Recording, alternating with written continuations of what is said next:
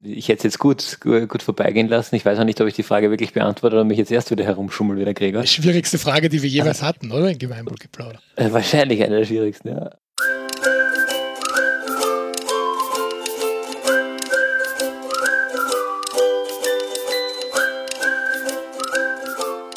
Hallo Gregor. Hallo Hanna. Hallo Fabian. Hallo liebe Zuhörende. Wir haben heute eine Gästin dabei und Gregor, verbessere mich, wenn es falsch ist. Ich glaube, das erste Mal eine Gästin aus Deutschland. Wir brechen sozusagen heute die, die über oder über, überschreiten heute die Landesgrenzen und werden in unseren Themen und deren Auswirkungsbereich noch größer, sage ich jetzt mal ganz. ganz genau, Gemeinwohlgeplauder goes international. genau. Es, wurde auch Zeit, ja. Ich weiß gar nicht, ob dir das bewusst ist, Fabian, aber 30 Prozent der Menschen, die uns zuhören, hören uns aus Deutschland zu. Also endlich eine, eine, eine, eine Sprechart, die euch nicht so irritiert. Umso größer genau. ist mein Druck wahrscheinlich hier. genau. Genau, erste Stargästin aus, aus Deutschland. Wir richten Gott, oh uns Gott. endlich nach dem Markt ähm, und, und wollen heute ähm, über das Thema gemeinschaftsgetragene Unternehmensformen sprechen. Äh, und das machen wir mit Hanna Strobel ähm, von Next Economy Lab. Liebe Hanna, magst du dich ganz kurz vorstellen? Ja, danke schön ähm, für die einleitenden Worte. Ähm, genau. Wie du schon gesagt hast, ich bin Hanna. Ich bin ähm, Nachhaltigkeits- und Transformationsforscherin und habe Ende 2020 mit meinem Team aus drei Frauen und einem Mann ähm, die gemeinnützige Organisation Nena Next Economy Lab gegründet. Und was wir da machen, wir entwickeln und realisieren Wirtschaftskonzepte für eine sozial gerechte, klimapositive und kooperative Wirtschaft. Und da verbinden wir zwei Elemente, vielleicht kommen wir da auch noch später darauf zu sprechen. Das ist einmal die Nachhaltigkeitsebene, also wie können wir nachhaltiger werden, konkret, ähm, welche alternativen Wirtschaftsformen gibt es. Wir machen dazu Projekte und auf, gucken dann tiefer rein in das Thema Unternehmen ähm, und wie nachhaltige Unternehmen, zukunftsfähige Unternehmen aussehen können. Und da gucken wir vor allem auf die organisationsstrukturelle Ebene. Genau. Und dazu machen wir Projekte. Ach so, ja. Hm, ja, bitte. Genau, dazu machen wir Projekte und forschen und versuchen die dann direkt in der Praxis umzusetzen. Und ähm, du hast eben schon gemeinschaftsgetragen angesprochen. Ähm, das ist genauso ein Konzept, was noch relativ wenig erforscht ist ähm, und deswegen umso mehr Forschung braucht und gleichzeitig aber ein sehr anwendungshandlungsnahes Konzept ist und ähm, somit gut in die Praxis umzusetzen ist. Das klingt für mich, ähm, als wäre es eh eigentlich der, der perfekte also ich, so, ich, wenn ihr eure Arbeit richtig macht und sich die Welt da irgendwie danach richtet, dann haben wir eigentlich keine Schwierigkeiten mehr. Ja, ähm, ich hoffentlich bald keinen Job mehr. oh, das ist auch ein, ein guter Punkt, ja, da, wo wir immer wieder ähm, drauf gestriffen haben, zumindest in unserem Podcast schon. Eigentlich, wenn man in diese Richtung arbeitet und gemeinwohlorientiert ist, dann muss man sich ja früher oder später irgendwie selber überflüssig machen. Absolut. Du hast auch gesagt, du bist Nachhaltigkeits- und Transformationsforscherin. Das klingt für mich total geil. Das ist irgendwie so ein, ein, also alles drin, was irgendwie, was da irgendwie drin sein muss. Da ist die Wissenschaft drin, da ist die Veränderung in der Transformation und mhm. da ist, was heute nirgends mehr fehlt, auf das Thema Nachhaltigkeit drinnen. Super cool.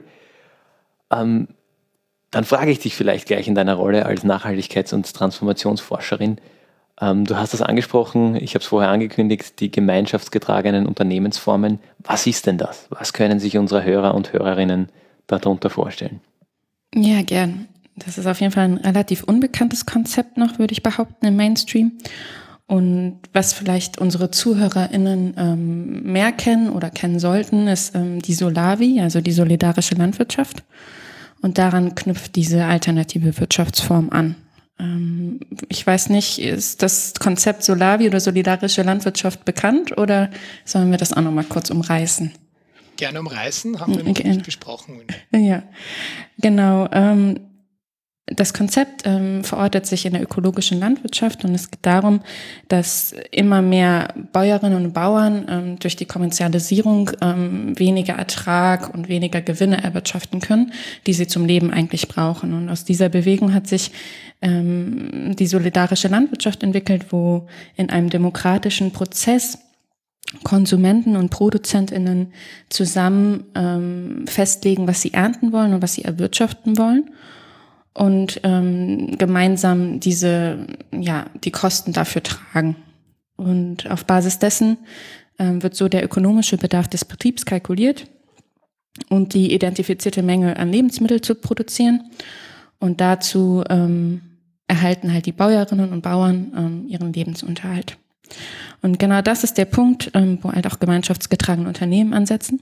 Ähm, das ist halt ein Zusammenschluss privater Haushalte, ähm, die gemeinsam die Betriebskosten des Unternehmens ähm, ja, tragen. In verschiedenen Bieterrunden wird das festgelegt. Und im Gegenzug erhalten sie die produzierten Produkte.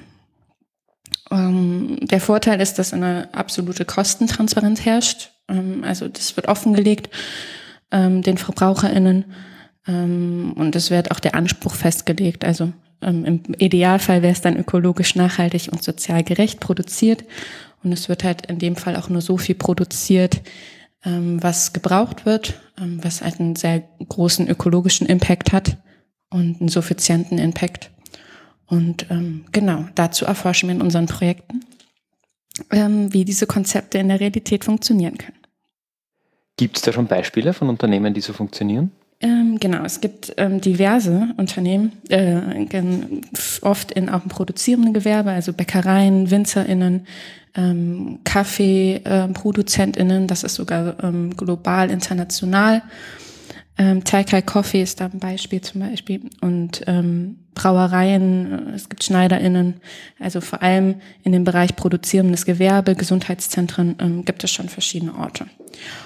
Und vor allem, ähm, was wir noch uns fragen und die, ja, worin, in welche Richtung es gehen könnte, ist halt auch diese Quartiersentwicklung und Stadtentwicklungsrichtung ähm, wo wir halt ganze Quartiere gemeinschaftsgetragen gestalten wollen. Also das ist ein komplettes Quartier in der Stadt, ähm, ich weiß gar nicht, wie das in Österreich aufgeteilt ist, Viertel vielleicht, ähm, dass man die gemeinschaftsgetragen ähm, organisiert.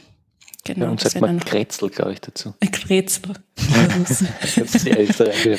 Genau, so ungefähr. ist, ist das die Antwort auf globale Krise, auf globale Entwicklungen, dass man in der kleinsten Einheit beginnt, äh, zusammenzuarbeiten? Wenn es immer so einfach wäre. Ähm, jein, würde ich beantworten. Also natürlich, ähm, was wir versuchen auch bei Neolinux Economy Lab ist, ähm, sowohl bottom-up, was dem ja entspricht, also in der kleinsten Einheit zu Anfang, anzufangen, ähm, und gleichzeitig braucht es aber politische Rahmenbedingungen, ähm, also Top-Down, Regulierungen auch im globalen Kontext. Und ähm, wir brauchen Veränderungen auf beiden Seiten. Und ähm, zum Beispiel, wir kennen ähm, keine Unternehmensform, gerade in Deutschland, ich weiß nicht, wie es in Österreich ist, ähm, die das widerspiegeln könnte. Ähm, es gibt vergleichsweise vielleicht sowas wie eine Genossenschaft, aber es gibt keine Rechtsform, die ähm, ja gemeinschaftsgetragen ähm, ja widerspiegeln könnte. Und da muss halt Veränderung passieren. Das heißt, jetzt, jetzt frage ich nochmal nach zum, zu mhm. der Idee. Diese, diese äh, Unternehmensform schafft ja eigentlich den Gewinn ab, oder? Weil es werden nur die Kosten gedeckt, die entstehen, nachdem die aus der, aus der Organisationslehre, ähm, die wir kennen, die traditionelle, wohl auch kapitalistisch geprägte, da gibt es irgendjemanden, dem gehört ein Unternehmen äh, und der oder die bekommt am Ende des Tages die Gewinne, die dieses Unternehmen ausschüttet. Wer andere kauft ihn wieder ein und das soll ja ein bisschen in dem Fall eigentlich zusammengelegt werden, oder? Das heißt, die ähm, tragen die Gemeinschaft ähm, in, dem, in dem Kretzel oder wer wo auch immer, bei, bei, dem, bei der Brauerei trägt mhm. ein Stück weit, also trägt die, die Kosten eigentlich, die Betriebskosten dieser, dieser Brauerei. Mhm. Ähm, die produziert dann, dann ihr Bier und verkauft das auch wieder an die, die die Betriebskosten tragen, beziehungsweise liefert an die aus. Genau. Ist das richtig? Ja. Ähm, genau, es ist so eine inhärente Wachstumsbremse, die wir haben, also wachstumsunabhängig. Das bedeutet, das Unternehmen muss nicht mehr wachsen und muss nicht mehr produzieren, um Gewinne abzuwerfen für Stakeholder, ähm, für börsennotierte Unternehmen beispielsweise. Und gleichzeitig ähm, kann man aber diese Betriebskosten, wovon man jetzt eine Vorstellung hat, eigentlich nur sachliche Ressourcen zu haben, kann man ja weiterfassen. Ähm, es gibt auch personelle Ressourcen, die dann gedeckt werden können. Ähm, es gibt äh, die Idee, dass man ähm, sozusagen auch Gemeinschaftskosten darin decken kann, also die Ausweitung von kostendeckend ähm, des Begriffs ähm, kann da sehr weit gefasst werden, wozu man dann, ähm, da komme ich wieder zurück zu deinem Punkt, die Gewinne nicht mehr bräuchte. Mhm. Das heißt, die, in dieser Struktur, in dieser Brauerei ist eigentlich dass die Arbeit für den CEO bis zum Braumeister äh, oder der Braumeisterin die gleiche. Äh, der Unterschied ist, dass, am, dass irgendwie weniger Geld reinkommt, weil man auch keine Gewinne decken muss, sondern es kommt nur das Geld rein, dass auch das, was produziert wird, an Kosten deckt. Die Gehälter werden nach wie vor ausgezahlt, nur überbleiben muss halt nichts. Genau, es ist vielleicht muss was übrig bleiben fürs Gemeinwohl, das kann man dann noch rein kalkulieren. Und uns ist der wichtigste Aspekt, den du vielleicht nicht ganz so betont hast, ist, ähm, dass halt eine ökologische, verträgliche und sozial verträgliche Produktionsweise geschaffen wird. Und ich glaube, das ist der entscheidende Punkt, ähm, wenn wir überlegen, was die Argumentation, ich weiß nicht, wie es bei euch ist, wenn ihr Argumente dagegen hört, ja, warum gibt es noch keine nachhaltige Produktionsweise, ist meistens, der Verbraucher will das nicht zahlen und ähm, die Produktion wird zu teuer. Das sind so zwei Hauptargumente, die ich sehr oft höre. Ich weiß nicht, wie es euch geht. Und ähm, dem wollen wir halt gegenüberstellen, wenn man halt ähm, gemeinschaftsgetragene Unternehmen konzipiert, ähm, dass das mitgedacht wird. Aber was ist denn meine Motivation, dabei zu sein? Ist es schlichtweg, dass es halt Bier gibt bei uns im Ort? ist das die Motivation, da jetzt dabei zu sein? Mein regionales Bier, was meinen eigenen Namen trägt. Ich glaube, genau diese Eigentumsfrage äh, meine ich. Nee, überhaupt, ich weiß gar nicht. Also, ich kann ja von mir persönlich mal sprechen, wieso ich solidarische Landwirtschaft mache. Und zwar ist das erstens ähm, mein, meine Vision eines nachhaltigen Lebens ähm, und regionalen Lebens vor allem. Also, dass ich Sachen konsumiere, die regional hergestellt wurden und kein über Schiff globale Wertschöpfungskette hinüber Leute ausgenutzt haben ähm, Produkt ist, sondern dass es direkt vor Ort ist. Und das Zweite ist viel wichtiger, ist die Gemeinschaft. Und da spielt ja auch Gemeinwohl hinein. Also die Frage, ähm, wie sieht mein soziales Netz in der heutigen Zeit aus? Und ähm, wie, wie schaffe ich eine andere, praktischere Lebensrealität als die, ich sitze vorm Computer oder ähm, arbeite am Computer ähm, acht Stunden am Tag? Und ähm, das Bedürfnis nehmen wir bei sehr, sehr vielen Menschen aus sehr, sehr vielen unterschiedlichen Schichten, Klassen ähm, etc. wahr. Das ein Bedürfnis nach ähm, haptischen, etwas anfassen, etwas produzieren, etwas selbstständig Do-it-yourself-Bewegung ähm, machen. Und ähm, gleichzeitig aber das Bedürfnis nach Gemeinschaft umso größer geworden ist. Vor allem jetzt in so einer Zeit. Und das genau tut ein gemeinschaftsgetragenes Unternehmen oder Konzepte. Sie stellt halt die Gemeinschaft und das Gemeinwohl in den Mittelpunkt und weniger die Gewinne und die Kapitalerträge. Aber die Braunion kann dann nur müde lächeln, oder? Die fühlt sich dann noch nicht bedroht von solchen Ideen.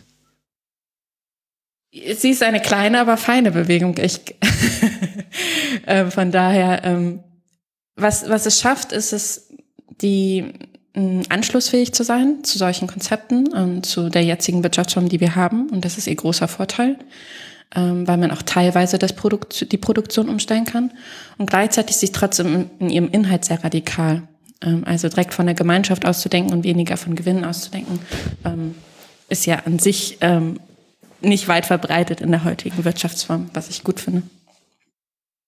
Das heißt, aber jetzt, jetzt, ich setze mir jetzt den Hut auf vom ähm, äh, mittlerweile kann man durchaus sagen, traditionellen Investor, äh, der irgendwie sein Geld damit macht, dass er schon einen Haufen Geld hat äh, und den irgendwo reinsteckt und zehn Jahre später oder vielleicht auch kürzer wieder rausnimmt und das ist dann mehr. Ähm, so wie der die Welt kennt und, und alle Logiken ähm, und, und ähm, äh, des Marktes, der sagt, ja, das ist doch auf allen Enden blöd, weil die, die einen ähm, zahlen da irgendwie vielleicht mehr rein, äh, am anderen Ende schaut aber weniger raus. Ähm, also dass das ähm, Wieso schaut weniger raus? Ähm, nein, es gibt keine Gewinne. Also, also, wie gesagt, aus der Investor mit der Investorenbrille ähm, macht dieses Unternehmen ja auf einmal keinen Sinn mehr, weil, weil ja genau dieser Gemeinschaftsgedanke ähm, ist ja in dieser, ich nenne es jetzt mal die klassisch kapitalistische Denke, die ja doch in, in unseren Landen irgendwie die dominante ist und das schon seit einigen Jahrzehnten. Ähm, in, in dieser Logik geht es ja letzten Endes doch um das Individuum und weniger die Gemeinschaft. Auf meinem Konto sollte am Ende mehr ankommen, dann kann ich mir meinen fetten Glaspalast bauen ähm, mit dickem Flatscreen und meinem, ähm, dann, dann kaufe ich mir halt den Tesla und bin eh nachhaltig und das ist alles super. Äh, und, und wenn da jetzt irgendwie jemand sagt, ich mache ein neues Unternehmen, ein Konzept, wo keine Gewinne rausschauen und wo man äh, dafür mehr eingebunden ist, dann ist das für mich irgendwie hinten und vorne vollkommen unattraktiv. Ähm, Sage ich jetzt gewissermaßen provokant, aber ich, ich, das, das, wäre jetzt für mich das, ähm, der Kontrast zwischen der Idee, die ich persönlich sehr, sehr schön finde, äh, und vielleicht der Durchsetzungskraft dieser Idee in der, in der Gesellschaft ähm, und in dem Markt und der, der Wirtschaftsrealität, der subjektiv gefühlten, gesehenen Wirtschaftsrealität, in der wir doch recht stark leben, glaube ich, oder?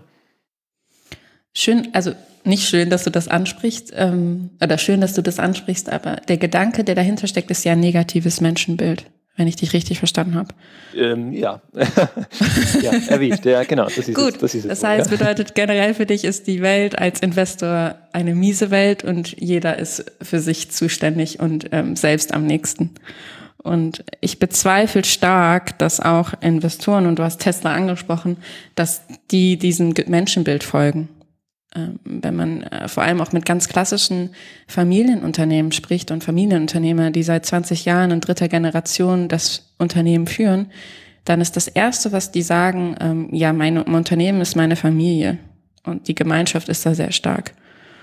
Und ähm, wenn man dann schaut, okay, wie sind eigentlich die Wachstumspotenziale und welche Entscheidungen haben diese Unternehmen getroffen in ihrer Vergangenheit, ähm, würden die sich vergleichsweise, und das ist auch natürlich eine Behauptung, ähm, aber aus einer Praxiserfahrung heraus, immer für den Erhalt der Mitarbeitenden ähm, entscheiden und weniger, ähm, um nochmal mehr zu wachsen. Und genau auf dieses positive Menschenbild ähm, spricht das Konzept an und sprechen wir an. Ähm, wir wollen weg von den Lagerpolitiken und zu sagen, ja, ähm, ihr wollt immer mehr und immer mehr und immer höher, immer weiter und wir wollen weniger und viel weniger ähm, hin zu, ähm, wie können wir eigentlich einen Mittelweg dazwischen finden. Das klingt ja ganz gut, aber ich sage dann immer, die Mission von Profit-Unternehmen, die müssen sich nicht definieren, so wie Non-Profit, weil ihre Mission ist einfach more profit.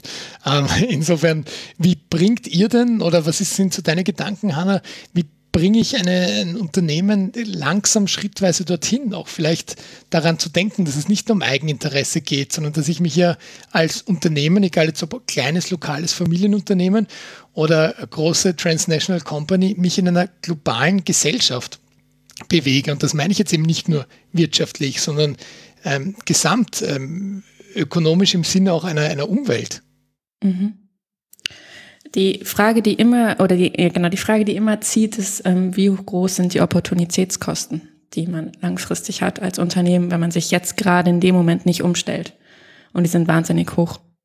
Ähm, wenn man überlegt, in welche Richtung wir uns bewegen, politisch, welche politischen Umweltregulierungen auf uns zukommen und auf die Unternehmen und ähm, was auch klimapolitisch und ja an Klimaveränderungen auf uns zukommt, vor allem auch in der Landwirtschaft, wenn wir bei dem Beispiel bleiben, dann haben die Unternehmen fast gar keine andere Wahl, als sich umzustellen und zu gucken, okay, welchen Konzepten, nachhaltigen Konzepten folge ich. Und diesen, diesem Gedanken und diesen, ähm, ja genau dieser Frage, ähm, das spüren die Unternehmen gerade sehr. Zumindestens ähm, krieg, kriegen wir das so mit. Aber jetzt ist doch die, der, also da, da hat der Gregor einen spannenden Punkt angesprochen. Der Profit ist, hat vor allem einen gewaltigen Vorteil, der ist super easy messbar. Das kann ich mit dem Vorjahr vergleichen, das kann ich mit den Vorvorjahresjahren vergleichen. Ähm, da kann, also das ist eine Zahl, ganz einfach. Ähm, wie ist denn das jetzt, wenn das Ganze nachhaltiger wird? Ähm, Gibt es da ähnlich greifbare Indikatoren, an denen man sagen kann, okay, ähm, für ein gemeinschaftsgetragenes Unternehmen, das ja eigentlich keine Profit-Interessen hat. Woran machen die dann ihren, ihren Erfolg fest oder, oder gibt es das überhaupt? Wie, wie, schaut dann diese, diese Zielerreichung dort aus? Gibt es Ziele? Jetzt mal ganz, ganz naiv. gibt es Ziele? Ähm, ja, danke für die Frage. Ich glaube, wenn wir in, der, in dem Gedankengang bleiben, dass wir Indikatoren brauchen, ähm, dann gibt es auf jeden Fall ähm, Beispiele wie die Gemeinwohlbilanz. Ähm, es gibt die Donutökonomie nach Kate Raworth, die ähm, auch Indikatoren formuliert, ähm, wie Unternehmen vor allem sozial verträglich und ökologisch nachhaltig sich vereinbaren lassen. Und wenn wir aber raus aus diesem linearen Gedanken raus, äh, ja, rausgehen, dann stellt sich ja die Frage nach Erfolg nicht mehr, sondern es geht um die Frage oder die Ziele, wie sozial verträglich bin ich und wie ökologisch nachhaltig bin ich. Und daran sollten wir uns messen. Und natürlich gibt es da Zertifizierungen, ähm, die wir ähm, sowohl in Deutschland, aber ich glaube auch in Österreich haben. Mhm. Jetzt einen, einen letzten Punkt möchte ich da noch einwerfen als, ähm, als, als äh, Challenge oder Diskussionspunkt. Ja. Ich sehe das, ich, ähm, ich kann dir folgen, also ich, ich finde das, find das total spannend und, und durchaus einen, einen positiven Gedanken und ich ertappe mich selber dabei, auch das nehme ich mit, dass ich ähm, ähm, schnell in ein sehr negatives äh, Menschenbild reinfall. Mhm. Ähm, aber jetzt, es war voriges Jahr im Herbst, glaube ich, ähm, gab es eine Folge von Die Höhle der Löwen, wo zwei Burschen ein äh, Konzept vorgestellt haben, ein äh, die Idee, irgendwie eine Vermittlung von Freiwilligen für, für ähm, gemeinnützige Organisationen. Und in dieser Folge haben sie darüber gesprochen, sie wollen das als ähm, Unternehmen machen. Sie wollen das, das nicht irgendwie als reine, reine soziale Dienstleistung, sondern sie wollen da wirklich ein Unternehmen, dass man da auch, mit dem man auch Gewinne und, und Umsätze machen kann, generieren. Ähm, daraufhin, und dann gab es zwei Punkte, die mich, die mich ähm, hellhörig gemacht haben, sage ich jetzt mal. Das eine ist, dass die Investoren und Investorinnen fast empört waren, dass da jetzt jemand was Gutes mit äh, Umsätzen verknüpfen möchte. Weil das Gute, das machen sie ja im Tierschutzheim am Wochenende und für ihren Millionen, die sie, die sie im freien Markt machen, fragen sie nicht nach. Und insgesamt sind sie halt gut, weil sie zwei Hunde retten. Das sage ich sicher. Ist, aber so, so, so diese Tendenz habe ich da stark gespürt. Mhm. Das Zweite, was ich fast noch bedenklicher fand, ist, dass für diese beiden Burschen, die das dort vorgestellt haben, Erfolg, und das sagen sie fast wörtlich, ähm, Erfolg nur durch finanziellen Profit möglich ist. Wenn das Ganze kein Businessmodell ist, das Profit abwirft, dann kann das nicht erfolgreich sein. Äh, und das steht für mich für eine Mentalität, und die, die beiden sind 18, 19 in der Größenordnung, glaube ich. Ähm, das ist so in den Köpfen drin, dass Erfolg gleich Gewinn, finanzieller, monetärer Gewinn sein muss, ähm, dass da ja ein gewaltiges Umdenken notwendig ist, um, um die Gesellschaft im Großen auf so einen durchaus positiven Weg zu, zu bringen. Und die zwei, die sind jetzt im Menschenbild wohl durchaus positiv gepolt. Die wollen was Gutes machen mit ihrem Leben, mit ihrer Zeit, mit ihrer Unternehmensidee.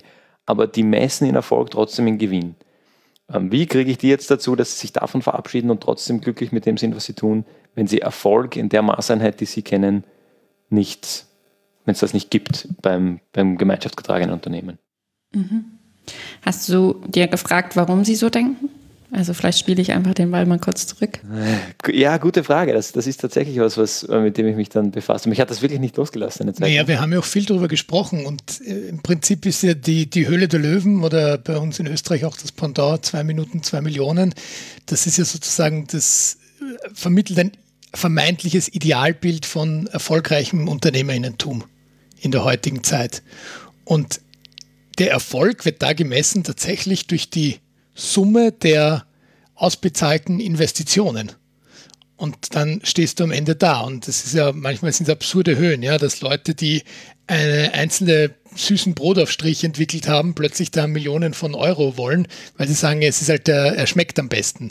Und man sagt, naja, aber irgendwie die Zahlen sind da jetzt gerade völlig aus dem, aus dem Ruder gelaufen. Und ähm, die Überlegung ist dann schon, wenn, wenn jetzt jemand 18, 19 Jahre alt ist und ähm, äh, auf, aufgewachsen ist im wahrsten Sinne des Wortes mit solchen ähm, wirklich urkapitalistischen ähm, Sendungsformaten, ähm, dann liegt, glaube ich, die, die, die Denke da auch auf der Hand zu sagen, ich kann den Erfolg nur durch Investments und äh, Rendite bestimmen oder, oder messen. Und, äh, weiter wird vielleicht äh, noch gar nicht gedacht, da in, in ja, auf den, auf den ersten Blick. Und ich glaube, dass wir da als Gesellschaft schon stark äh, auch, auch drinnen sind. Ja? Wir haben immer wieder bei uns auch das, das Thema, wie, wie die, die Fluglinien gerettet wurden während des, des ersten Corona-Lockdowns, wie viele Milliarden Euro da ausbezahlt wurden und im Verhältnis zur, zur äh, Bevölkerungszahl waren ja die, die Summen, die Österreich in seine nicht einmal mehr seine Austrian Airlines, die ja mittlerweile auch, also seit mittlerweile seit vielen Jahren zu Lufthansa gehört, dennoch investiert hat. Ähm, absurde ähm, Dimensionen, wenn man es mit, mit anderen Be Bereichen ähm, vergleicht. Und trotzdem ist dann die Sache, naja, das ist eben ein erfolgreiches Unternehmen. Es ist wichtig, dass wir das Unternehmen retten, um, um die Arbeitsplätze zu erhalten, ohne darüber nachzudenken, ob diese Arbeitsplätze Plätze überhaupt noch äh, sinnvoll sind zu erhalten in mhm. einer Zeit, wo äh, die Menschen, der menschengemachte Klimawandel immer mehr um sich greift und wir vielleicht auch äh, Anlässe nehmen könnten, uns fragen, welche äh, Jobs sollten wir denn überhaupt noch, und ich sage es unter großen Anführungsstrichen, retten heutzutage, sondern wo zeigt sich aus, vielleicht mal genauer hinzusehen. Da spielt ja auch in was rein, was du, Hanna, was du vorher gesagt hast, mit den acht Stunden am Tag vom Computer sitzen. Ähm, dass ja auch das Bild Arbeitsplatz äh, und Arbeit eines ist, das extrem geprägt ist ähm, in einer Form, die ja so in der Form nicht unbedingt notwendig ist, sage ich jetzt mal. Also da gibt es ja auch schon genug Ideen und Modelle, die in Richtung einer 30-Stunden-Woche oder kürzer gehen, wodurch erstens mehr Arbeitsplätze geschafft, geschaffen werden und zweitens natürlich die in Wirklichkeit der, der, das Wohlbefinden äh, der, der Menschen deutlich in die Höhe geht. Ja, jetzt sind ganz verschiedene Ebenen aufgemacht. Ich würde gerne mal auf den 18-jährigen äh, Menschen, der die Firma gegründet hat, zurückkommen. Und was ich mich gefragt habe, als ihr das als geschildert habt, ist, ähm, welchen Zwängen unterliegt sein Mindset? Und was steckt mhm. da eigentlich hin? Und ich glaube, das ist die Urangst, nicht sich selbst versorgen zu können, die kein, ja, keine soziale Gemeinschaft zu haben, ähm, die fehlende Wertschätzung, also vor allem diese Frage nach Erfolg, was, was generiere ich durch den Erfolg? Und das ist Anerkennung. Und ähm, wenn man gemeinschaftsgetragene Unternehmen hat, ähm, erstens finanzieren sie deine ähm, sozialen ähm, Bedürfnisse. Ähm, also sie geben dir Geld zum Leben, genug Geld zum Leben, und das kann ja einkalkuliert werden. Und vor allem aber ähm, geben sie dir Anerkennung, ohne dass du etwas leisten musst.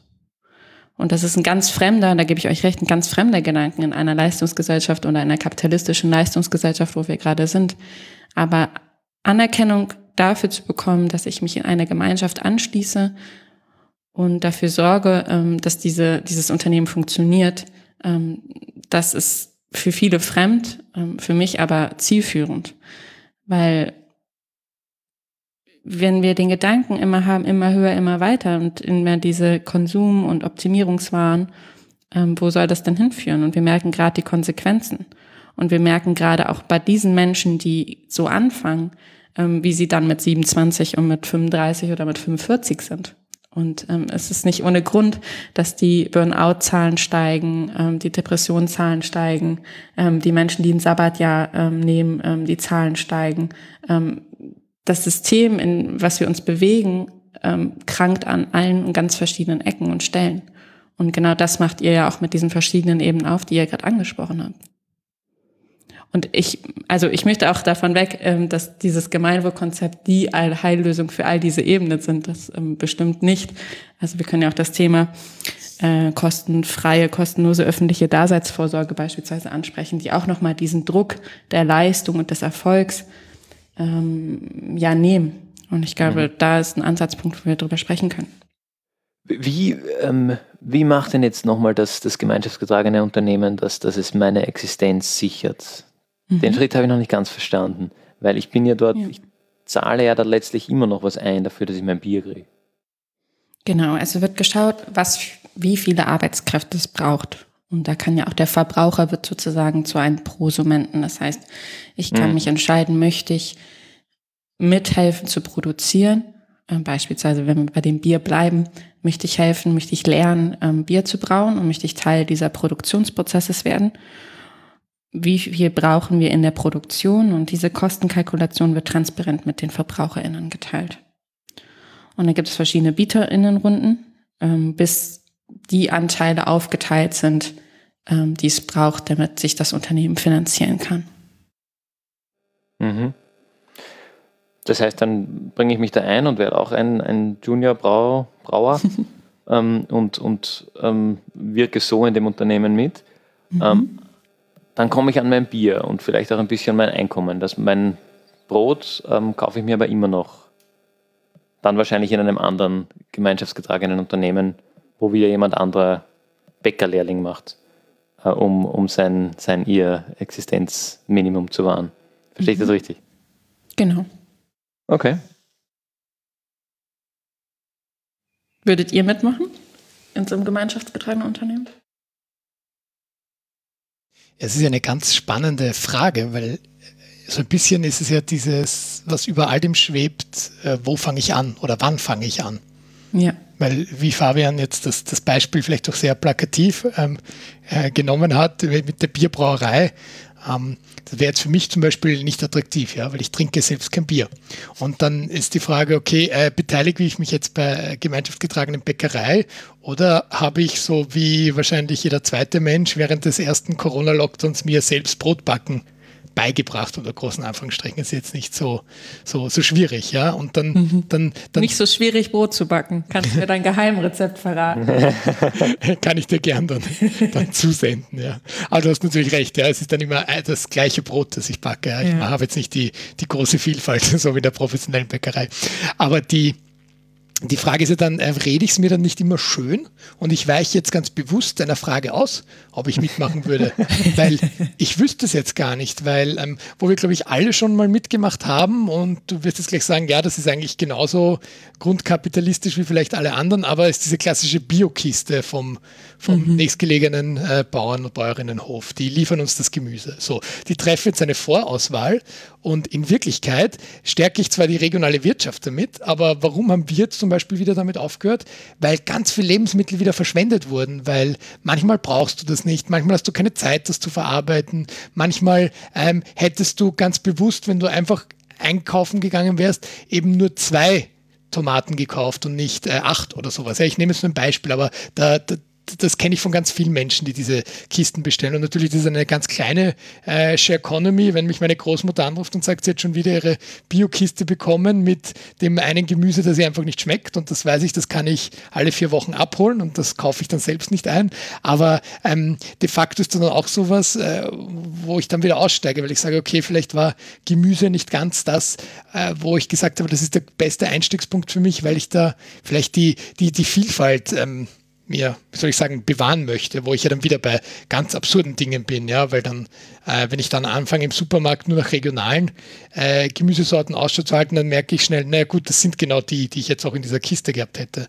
Aber ähm, während ich da, da äh, spreche, merken wir, glaube ich, alle drei dann auch, wie, wie, wie komplex ein, einfach all diese Themen sind, ja, und deswegen, ich habe jetzt da drei Minuten gesprochen und könnte dir noch immer nicht beantworten, bei welcher Art von gemeinschaftsgetragenen Unternehmen ich jetzt mal einsteigen würde, wo ich sage, okay, ja. das ist so das, wo ich gerne den ersten Schritt tue. Aber eine kleine Erklärung, vielleicht kann ich das einwerfen. Ähm, wenn diese, diese Biokiste ist ein perfektes Beispiel, wieso das auch dann in dieser kapitalistischen Gesellschaft mit sowas nicht funktioniert und bei der solidarischen Landwirtschaft halt vergleichsweise gut funktioniert, weil sie Sharing Points hat. Also vielleicht kennen wir das Konzept Food Sharing, wo eigentlich weg, also zu wegwerfenden Lebensmitteln abgeholt werden von ähm, unterschiedlichen Menschengruppen und das dann aufgeteilt wird in verschiedenen Sharing Points. Und genau das ist auch ein Punkt, was gemeinschaftsgetragene Unternehmen, in diesem Fall vielleicht die solidarische Landwirtschaft, aber auch der Bierbrauer tun kann. Es gibt in Quartieren ähm, unterschiedliche Sharing Points. Ähm, man kann vor Ort direkt einkaufen. Ähm, hier gibt es, in Bonn gibt es direkt so einen Hof, wo ich hingehen kann und sagen möchte, ich möchte das, das und das. Und trotzdem bin ich Teil dieser Community und ähm, finanziere gleichzeitig der Oma Erna noch ihre fünf Möhren. Und ähm, da ist, kann ich sogar anrufen und sagen, ich hätte gern fünf Möhren, äh, fünf Möhren, drei Tomaten und eine Melone und äh, bekomme genau das. Und das ist dieser charmante Vorteil im Vergleich zur Biokiste, was ähm, gemeinschaftsgetragene Unternehmen haben. Sie mhm. schaffen eine soziale und ökologisch nachhaltige Netzstruktur. Ja, das ist nämlich schon ein sehr schlauer Gedanke, ja, weil jetzt allein in dem Stockwerk, wo ich äh, wohne, sind sechs andere Wohnungen und mhm. es würde ja viel mehr Sinn ergeben, wenn wir alle zu sechs, jetzt nur in unserem Stockwerk, ich rede noch gar nicht vom gesamten Haus, ähm, eine gemeinsame Biokiste bestellen würden und jeder nimmt sich das raus, was sie oder er jetzt wirklich benötigt. Das wäre der, der, der edle Gedanke. Aber dann sind wir halt wieder beim, beim, beim Geld und dann würde man sofort anfangen, gegenzurechnen. Und diese, dieses Monat habe ich selbst ähm, nur, ich sag mal, das günstigere Gemüse verwendet. Deswegen nehme ich nächstes Monat mir das Recht, die, die teuren Sorten rauszunehmen oder so. Also ja, du, du, du merkst, ich bin da generell skeptisch, weil ähm, ich wahrscheinlich ein genauso düsteres Menschenbild wie Fabian vertrete. weil ich glaube, ähm, es, es, fehlt, und das ist vielleicht dann auch mein, mhm. mein Herzensthema, die Bildung. Es fehlt mhm. da, glaube ich, auch ein bisschen so, dass wir auch im Schulsystem darauf vorbereiten, Natürlich. dass der Zusammenhalt etwas Wichtiges ist, um die großen Herausforderungen der Zukunft auch bewältigen zu können, indem ich eben nicht meine, nur meine eigene Note, was ja das Äquivalent zu Profit ist, am Ende des Jahres äh, absahne und die möglichst gut äh, erreiche und, und danach blicke ich mich vielleicht um und, und äh, sehe, wie, wie kann ich die anderen in meiner Klasse unterstützen. Aber zuerst ist mal meine eigene Leistung wichtig. Absolut, da gebe ich dir vollkommen recht, dass wir, also bei Nela Next Economy Lab haben wir auch ähm, gerade ein Projekt zu klimaneutralen Schulen gestartet, wo wir genau das versuchen, ähm, den Menschen, die eigentlich bei Fridays for Future auf die Straße gehen, ähm, sozusagen das ins den Klassenzimmer zu holen und zu schauen, wie können sie eigentlich ähm, klimaneutrale Maßnahmen umsetzen. Und was wir genau in diesen Prozessen merken, ist, dass das Mindset ein Problem ist oder eine Herausforderung ist. Und was du auch mit den Noten angesprochen hast, dieses, ähm, wenn ich das mache, dann kriege ich das und ähm, dieser Leistungsgedanke und ähm, die Menschen und die SchülerInnen erstmal dahin zu entwickeln, dass es überhaupt nicht um Leistung gerade in dem Moment geht, sondern um die Gemeinschaft und wie können wir das gemeinsam ähm, die Schule klimaneutraler machen, ist ein sehr spannender Prozess und auf jeden Fall ähm, förderungsfähig und muss mehr gefördert werden in Schulen, ähm, damit die ähm, Menschen und die Generation nach uns eben nicht so ein düsteres Menschenbild haben wie wir. Ich habe jetzt noch einen, einen Gedanken zum, äh, zu deiner Frage vorher, ob wir mitmachen würden. Ja, gerne. Ähm, ich hätte es jetzt gut, gut vorbeigehen lassen. Ich weiß auch nicht, ob ich die Frage wirklich beantworte oder mich jetzt erst wieder herumschummel wie der Gregor. Die schwierigste Frage, die wir jeweils hatten, oder? In Gemeinwohlgeplauder. Äh, wahrscheinlich eine der schwierigsten, ja. Ähm, aber ich, also, ich habe jetzt nämlich das mir Ganze nochmal durch den Kopf gehen lassen, während ihr gesprochen habt. Das ist ja dann so, ich kann ja dann, sofern das irgendwie im Gesamtding funktioniert, sagen, gut, ich mache jetzt Hausnummer fünf Stunden die Woche bei der Brauerei mit und sieben Stunden die Woche mache ich bei der ähm, Ökofarm mit und dann mache ich noch drei Stunden die Woche in der nachhaltigen Näherei mit äh, und hole mir so relativ viele Dinge, die ich für meinen Alltag mal überhaupt brauche und kann dafür in allen diesen Organisationen auch ein bisschen mitgestalten, gibt es jetzt das grüne Hemd oder das gelbe Hemd. Sage ich mhm. banal, oder brauchen wir jetzt ein IPA oder bleiben wir beim Pilz? Mhm.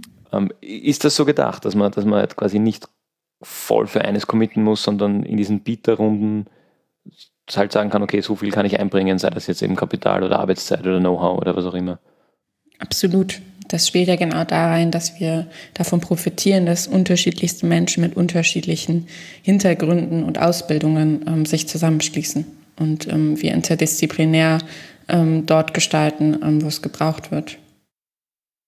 Dann ist meine Antwort, glaube ich, ja, da würde ich mitmachen, weil ich grundsätzlich immer viele Einen Dinge gleichzeitig. ich mache gerne viele Dinge gleichzeitig und brauche das auch ein bisschen, dass ich nicht nur einen traditionellen äh, Job habe, wo ich von, von neun bis fünf im gleichen Büro sitze. Ähm, also wenn ich dann noch viel direkter das, was ich eigentlich zum Leben brauche, mit diesen unterschiedlichen Projekten, äh, in die ich mich dann auch hineinstürzen kann, äh, mit beeinflussen kann, sehe ich das, ähm, wäre wär, wär ich dabei.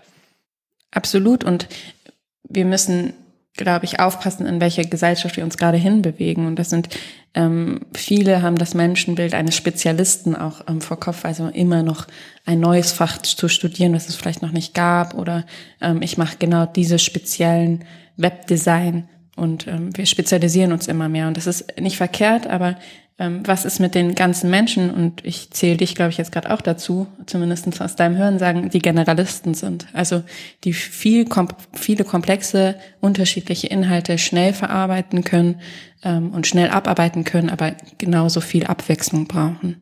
Für die ist der klassische, wir hatten ihn schon, acht Stunden Computerjob an einer genau Detail-Website vielleicht gar nichts. Und was jetzt kommen wir wieder, vielleicht schließt sich da der Kreis ähm, in die Schule. Ähm, das wird halt ähm, den Leuten halt nicht ähm, gezeigt und ähm, den SchülerInnen ähm, nicht vorgelebt, sondern du musst dich spezialisieren, du musst Leistung bringen in einem bestimmten Fach, ähm, am besten in den MINT-Fächern ähm, und dann hast du die besten Zukunftschancen. Und ähm, wenn wir aber Generalisten haben, die vieles gleichzeitig machen, ja, dann ähm, muss man sich halt, dann studiert man Politik oder Soziologie, so wie ich, ähm, weil da viele verschiedene interdisziplinären Themen ähm, zur Sprache kommen. Ich weiß ja auch aus der Organisationsforschung, dass sich viele Unternehmen da äh, Probleme auch selbst schaffen, die gar nicht notwendig wären, indem der klassische Karriereweg, nenne ich ihn jetzt mal, mhm. immer die, die, die Fachkraft plötzlich zur Führungskraft macht. Und dass ich, wenn ich mehr äh, sind wir zwar jetzt wieder beim Kapitalismus, wenn ich mehr Geld verdienen möchte, aber auch wenn ich, ich sage mal so, wenn ich mehr Anerkennung oder auch mehr Möglichkeiten haben möchte, formuliere ich es gleich positiv, mehr Möglichkeiten haben möchte, mein, mhm. meine Talente oder meine Fähigkeiten noch auszuarbeiten, dann bleibt mir in den aller, allermeisten Unternehmen heutzutage nichts anderes übrig, als ähm, die Rolle einer Führungskraft anzustreben. Sonst äh, bin ich immer auf der, auf der Einstiegsebene sozusagen äh, festgesteckt und als Führungskraft kann ich dann aber gar nicht mehr plötzlich meine Fähigkeiten ausüben. Also wir können jetzt ein äh, plakatives Beispiel nehmen, die Softwareentwicklung. Ähm, sobald ich da in der Rolle der Führungskraft bin, dann ist das wenigste, was ich machen werde, mich zum Computer zu setzen und Code zu schreiben, sondern da habe ich ganz andere Dinge zu tun, äh, Budgets verwalten etc. etc. und vor allem Team führen, ja, ganz andere Fähigkeiten. Ähm, und ich glaube, das, was, was du da ansprichst, äh, dass jeder Mensch verschiedene Fähigkeiten haben kann oder auch Interessen ausleben möchte wo wir eben in, in der Schule da ja, wie du gesagt hast, ganz weg davon getrieben werden, indem es einzelne Fächer bekommen einzelne Noten. Ja. Es, es wird ja niemals der Mensch als, als Ganzes in den Blick äh, gezogen im, im, Schulsystem, sondern für jedes Fach wirst du einzeln bewertet. Und ähm, ich glaube, das sind ganz viele Themen, die da ineinander spielen, die, ähm, wenn wir einfach als, als Gesellschaft auch offener uns erlauben würden, äh, bestimmte Dinge zu sehen und ähm, da kommt dann auch wieder das Thema Komplexität und Zusammenhänge ins Spiel. Wenn wir uns ähm, gesellschaftlichen Herausforderungen auch mal äh, mit systemischem Denken nähern würden, uns wirklich anzusehen, okay, und dann bin ich jetzt wieder bei unserer so oft verfluchten ähm, Austrian Airlines Rettung angelangt, wenn ich mir überlegen würde, ähm, was sind die Folgekosten wir sind wir wieder bei Kosten, aber es sind auch die, die Konsequenzen ganz konkret. Wenn ich jetzt im Jahr, also jetzt letztes Jahr 2020, eine, eine Fluglinie rette, da hat niemand drüber nachgedacht, was bedeutet das 2025, 2030, sondern wurde nachgedacht, was bedeutet das nächstes Monat und vielleicht in sechs Monaten. Aber weiter wurde da nicht drüber nachgedacht. Da sind wir auch bei den nächsten systemischen Problemen, weil die Leute diese Entscheidungen treffen, müssen spätestens fünf Jahre später wieder eine Wahl schlagen und alles, was sich erst sieben Jahre später auswirkt ähm, und gut auswirkt und vielleicht unmittelbar ein paar, ein paar Jobverluste zur Folge hat, macht sich natürlich nicht gut am, am Wahlzettel. Aber was mir jetzt noch, noch, noch mal eingefallen ist dazu, auch noch aus dem Bildungskontext heraus, und dann spielt es auch irgendwo ins Systemische, ähm, ist natürlich die Frage nach dem, äh, wer bin ich eigentlich und das sich selber kennenlernen, weil da ist natürlich auch der Erfolg gemessen an Umsatz, an Geld, an, äh, an, an etwas Numerischem, äh, ist natürlich einfach.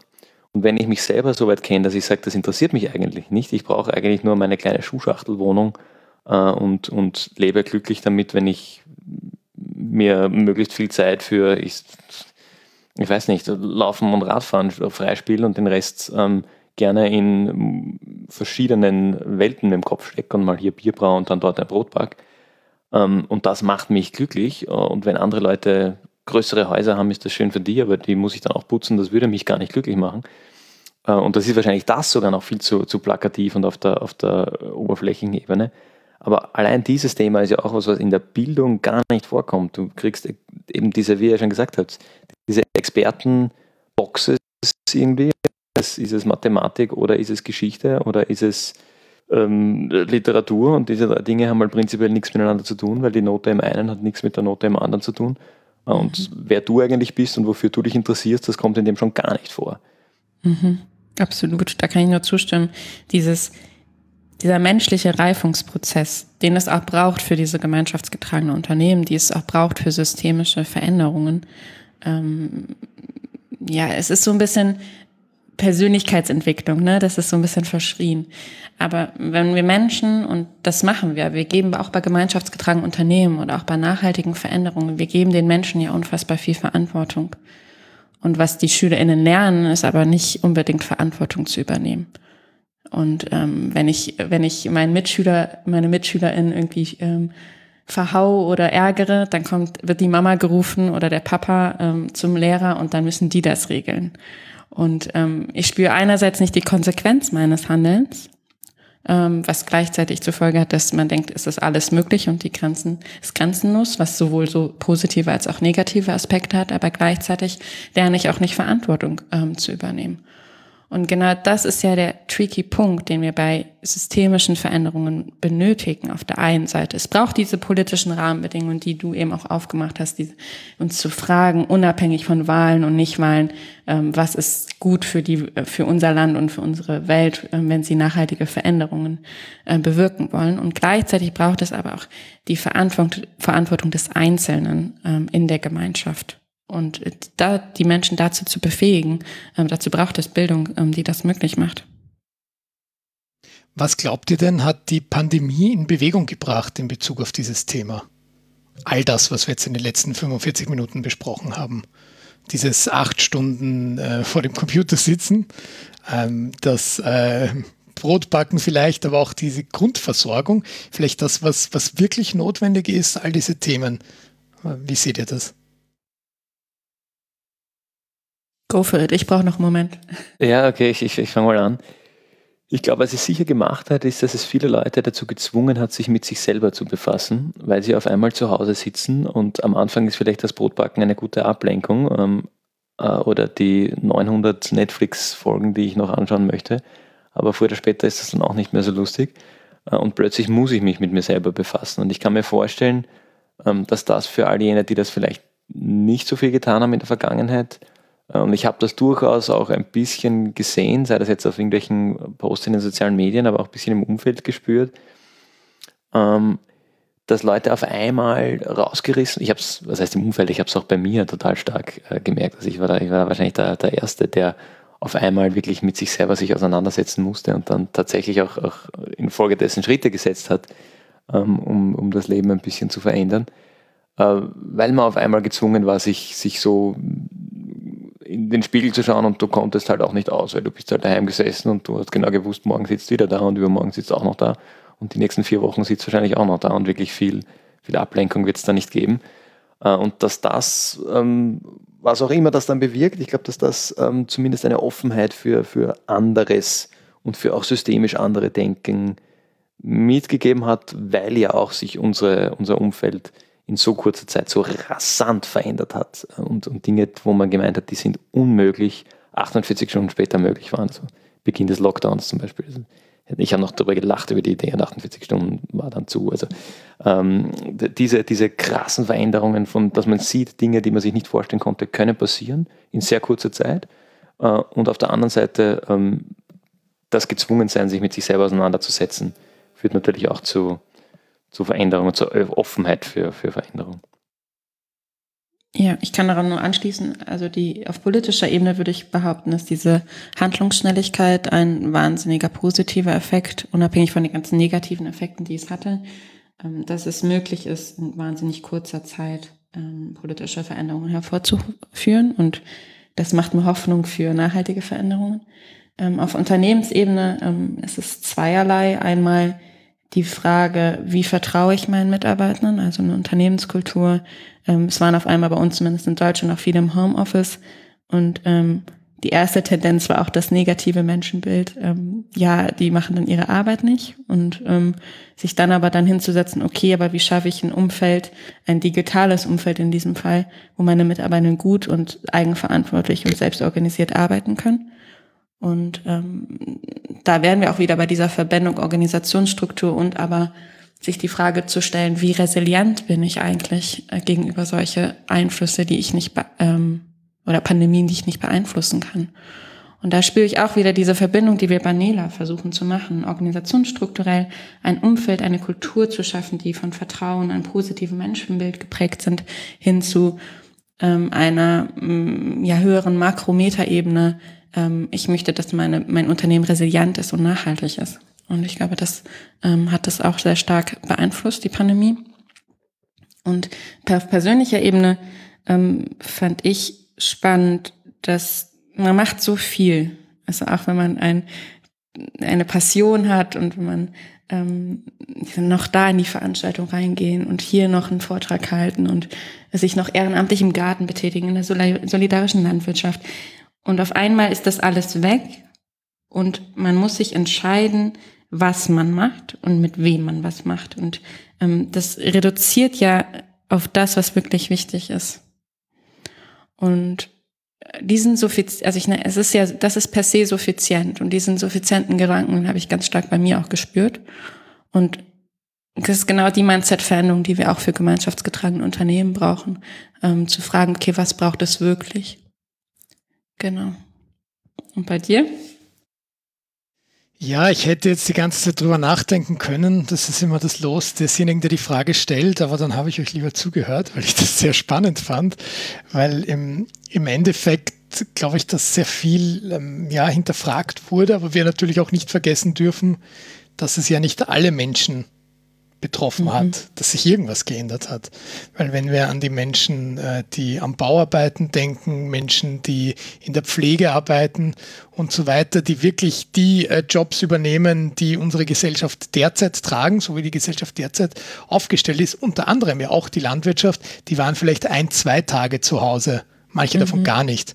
Die hatten gar nicht den Luxus, über, über Dinge nachzudenken. Und da ähm, ist zumindest der Fokus kurze Zeit hingewandert. Und ich glaube, die, die große Frage, die sich jetzt stellt, ist, und wir sind ja noch immer nicht draußen aus dieser Pandemie, aber wenn dann mal ein Strich drunter gesetzt wurde, den Mut auch aufzubringen, und ich glaube, das wird eine gesamtgesellschaftliche Anstrengung, da können wir uns nicht auf die äh, gewählte Politik ähm, verlassen. In, in Österreich noch weniger, weil die Politik davor gewählt wurde. Jetzt bei euch in Deutschland wird im September gewählt, da hat es vielleicht mehr Einfluss. Aber äh, einfach zu sagen, jetzt geht es darum, sich zu überlegen.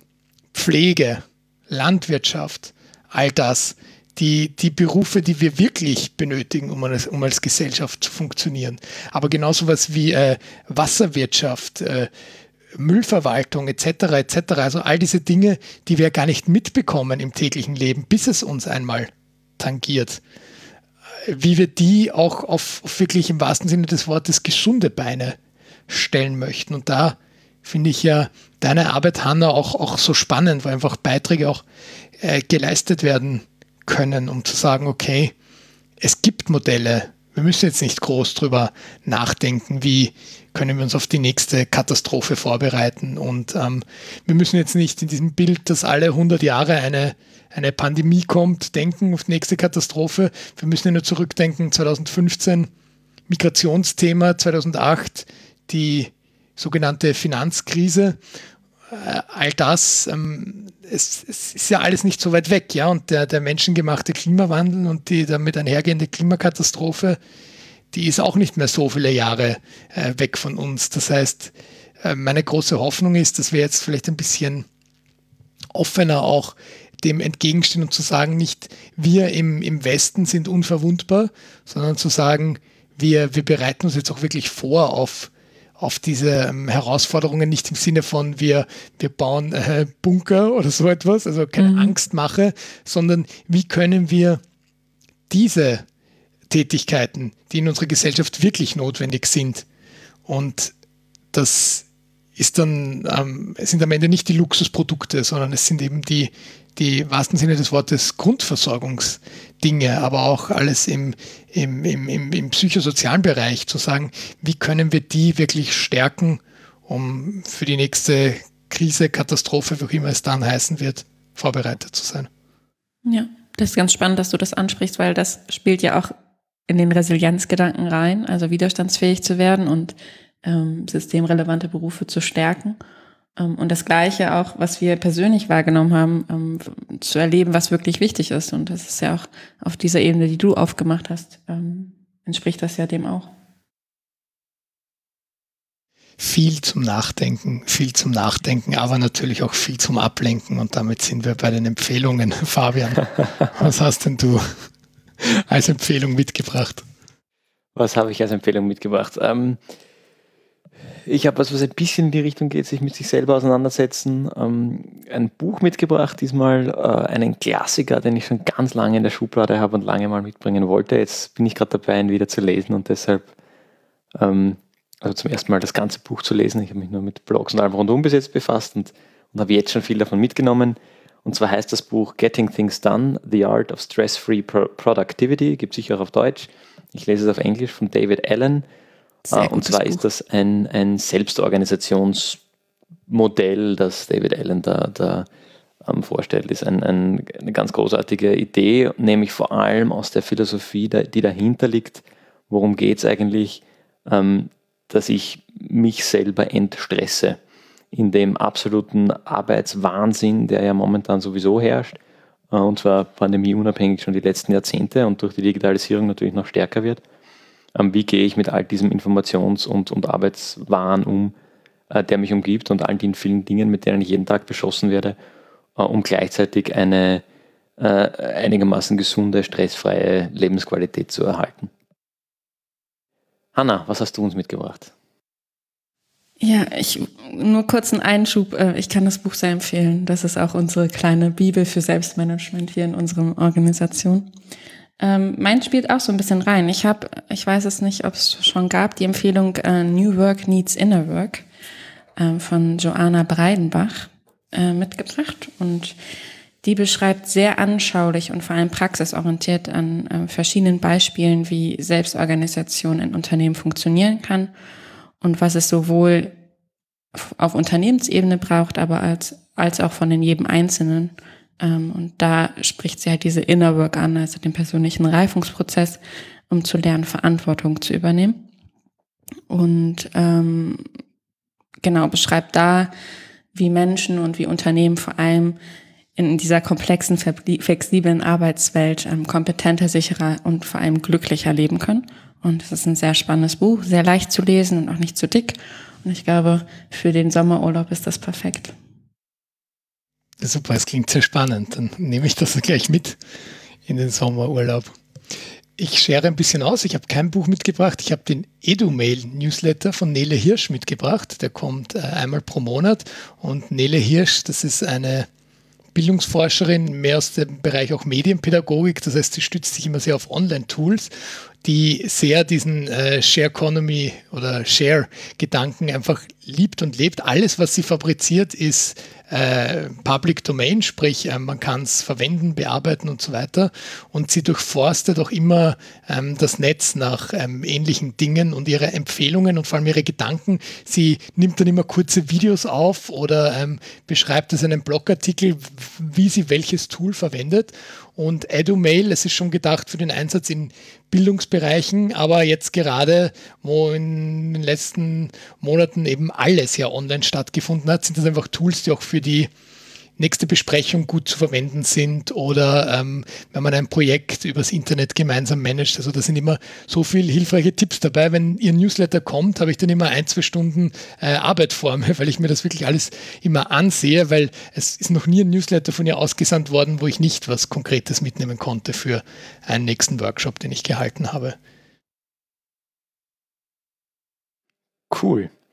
Ja, vielen Dank. Dann ähm, war wirklich viel dabei zum, zum Nachdenken. Ich glaube, wir könnten noch etliche Podcast-Folgen mit dem Thema und allein mit den, mit den Subthemen und Fragen, die wir heute aufgerissen haben, füllen.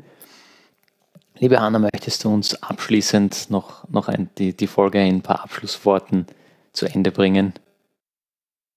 Ja, es hat mich auf jeden Fall gefreut, hier zu sein und ähm, zeigt mir auch wieder, wie komplex das Thema ist, ähm, wo wir sehr konkret angefangen haben. Und ähm, vielleicht für alle, die das Thema gemeinschaftsgetragen noch ähm, mehr interessiert, es gibt gerade die Wertschöpferei und das ist gerade in der Entwicklung in München ein Quartier, was komplett auf gemeinschaftsgetragen umstellt. Und ähm, in die Organisation oder das Projekt Cola Leipzig, ähm, da entsteht gerade die größte solidarische Landwirtschaft Europas. Und ähm, wer da nochmal einen praxisnahen Einblick in gemeinschaftsgetragene Unternehmen bekommen möchte oder Organisation, ist das, glaube ich, sehr spannend. Und ähm, dann danke ich euch, dass ich da sein durfte. Und genau.